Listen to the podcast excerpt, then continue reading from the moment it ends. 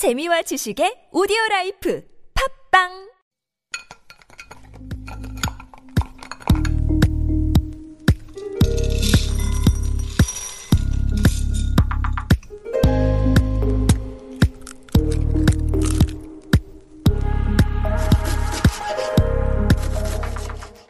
Hello, hello. My name is Matthew Chung. Welcome back to Super Radio. This is Korean Delicacy on TBS EFM 101.3.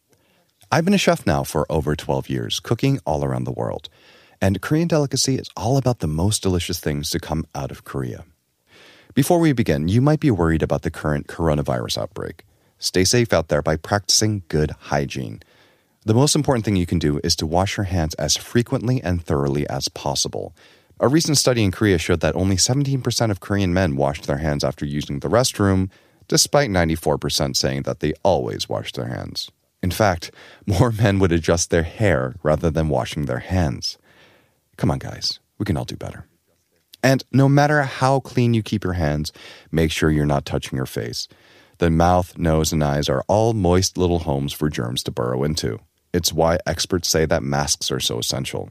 Sure, they filter out the air, but they might be the most effective as a reminder to not touch our faces. But back to Korean delicacies and those most delicious things to come out of Korea. And unfortunately, for so many of our listeners tuning in from overseas, so many of those most delicious things just aren't available outside of Korea or major Korean communities. Cheonggukjang, Korean fish sauce, fresh jujubes. So, what do you do? And for overseas Koreans who want to be able to share their cuisines abroad in their new homelands. And there might be some chefs listening in from Korea who want to do something new, something novel.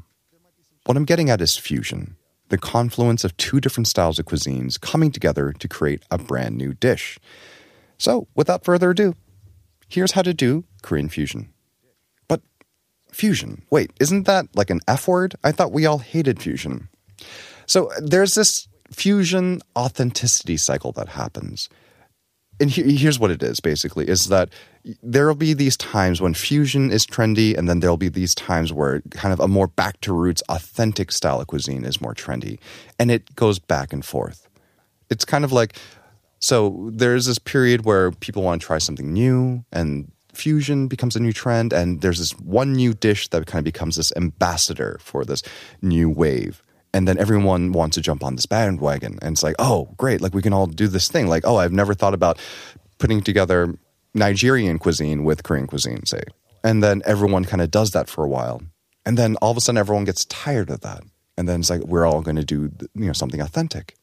And most oftentimes it becomes this thing where they rediscover this dish that hasn't been served in a while and then becomes you know the new rage. And back and forth it goes so fusion might not be currently super trendy. In fact, it's been a while since it's been, but I'm, I'm, I'm starting to sense a shift.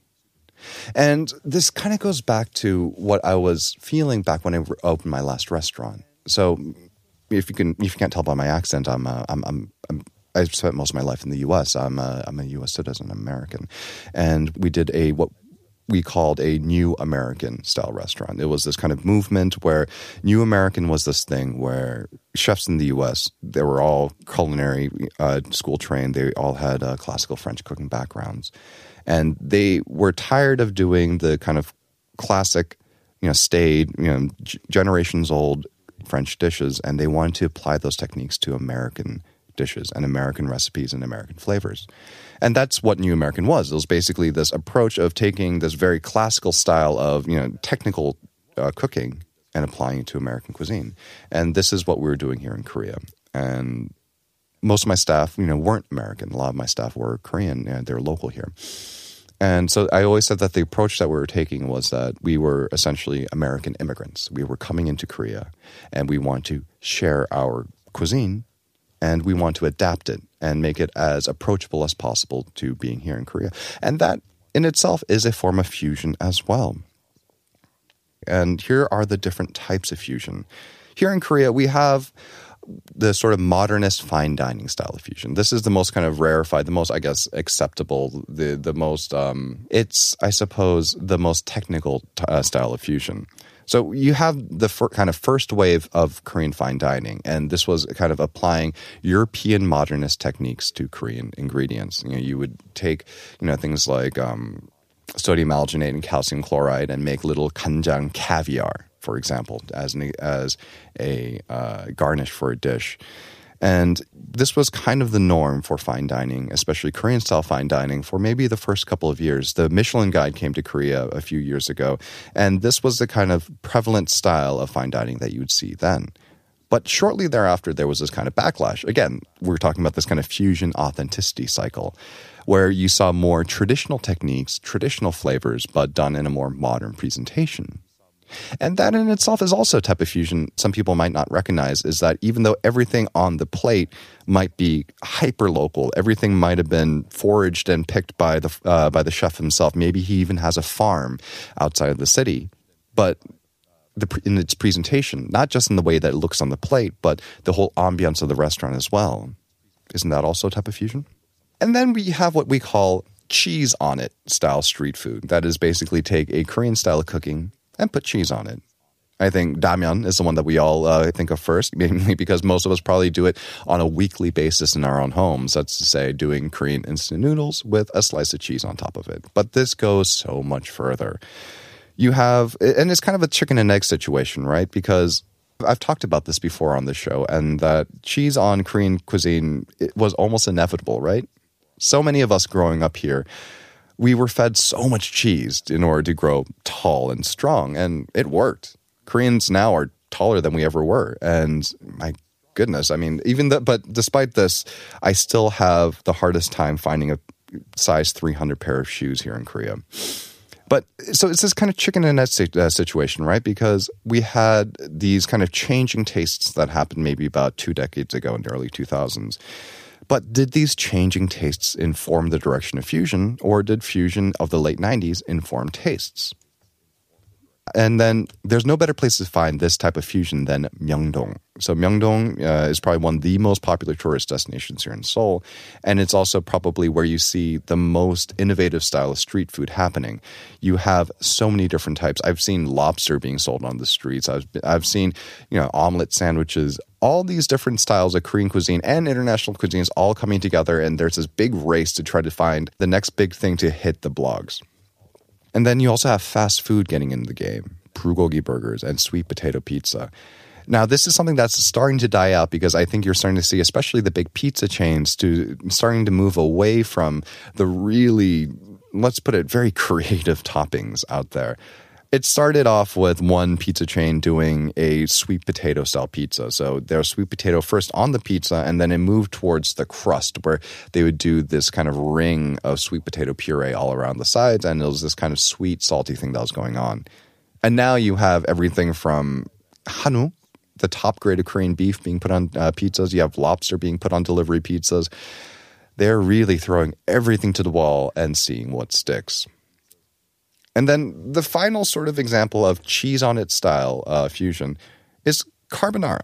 So carbonara, it's a Italian style pasta. It comes from the word carbonaro, the Italian word for charcoal burner, and that many believe that this was a dish that came from uh, the charcoal workers or the coal workers, and this is because of the pepper that's ground on top. It looked like little flecks of coal, and it's an egg-based sauce that contains no cream. However, it's mutated over time here in Korea to mean a cream sauce.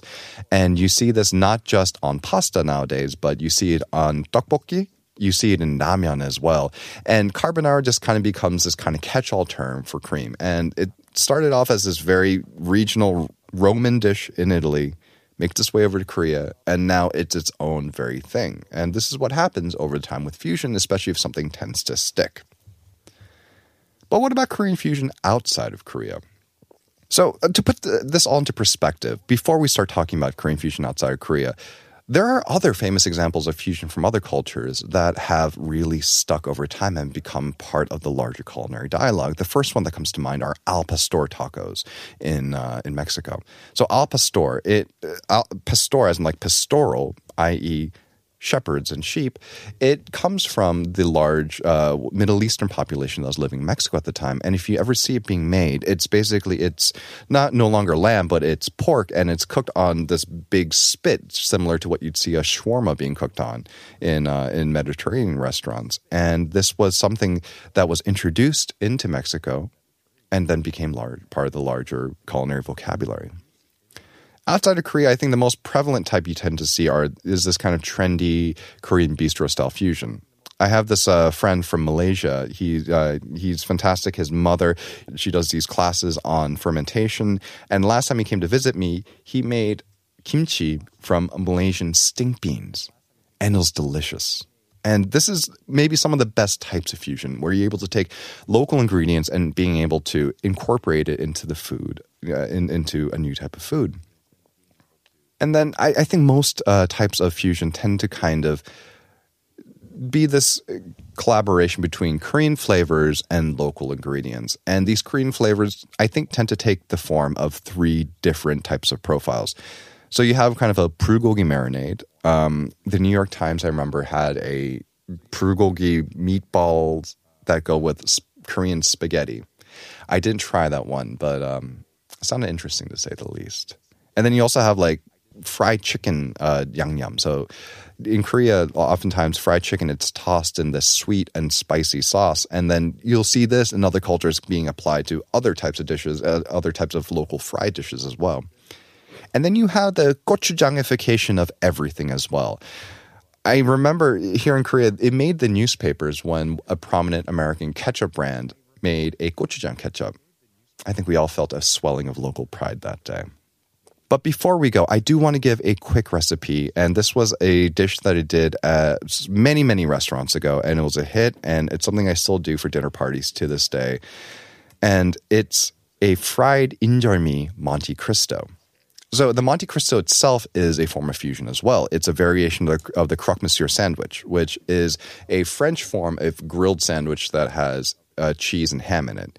The Monte Cristo takes it to the next level by dredging that bread in egg and then turning into kind of like a French toast on the outside and a sandwich on the inside. So this is fried injeolmi Monte Cristo. So it's injeolmi, which is a form of very, very soft and chewy tteok. It and inside it you put a little bit of Emmental cheese, a little bit of ham, put it in a batter and you fry it. And what happens is when you fry injeolmi, it becomes almost gooey, but not quite like cheese as well. So you have the gooiness of the cheese and then you have a slightly stickier, chewier gooiness of the tteok as well. And it's this great kind of texture that plays against each other. And I would serve it with a bokbunja compote. So bokbunja are these Korean black raspberries. And this is something that you can easily do at home, provided that you have access to injeolmi. And this is something that can be done with store-bought injeolmi as well. And unfortunately, that's all the time we have for today. Thank you for listening to Korean Delicacy on Super Radio. Check out our Instagram at Super Radio 101.3 and please send any episode requests to superradio101.3 at gmail.com. Thank you for tuning into TBS EFM. I'm your host, Matthew Chung, and I'm off to lunch.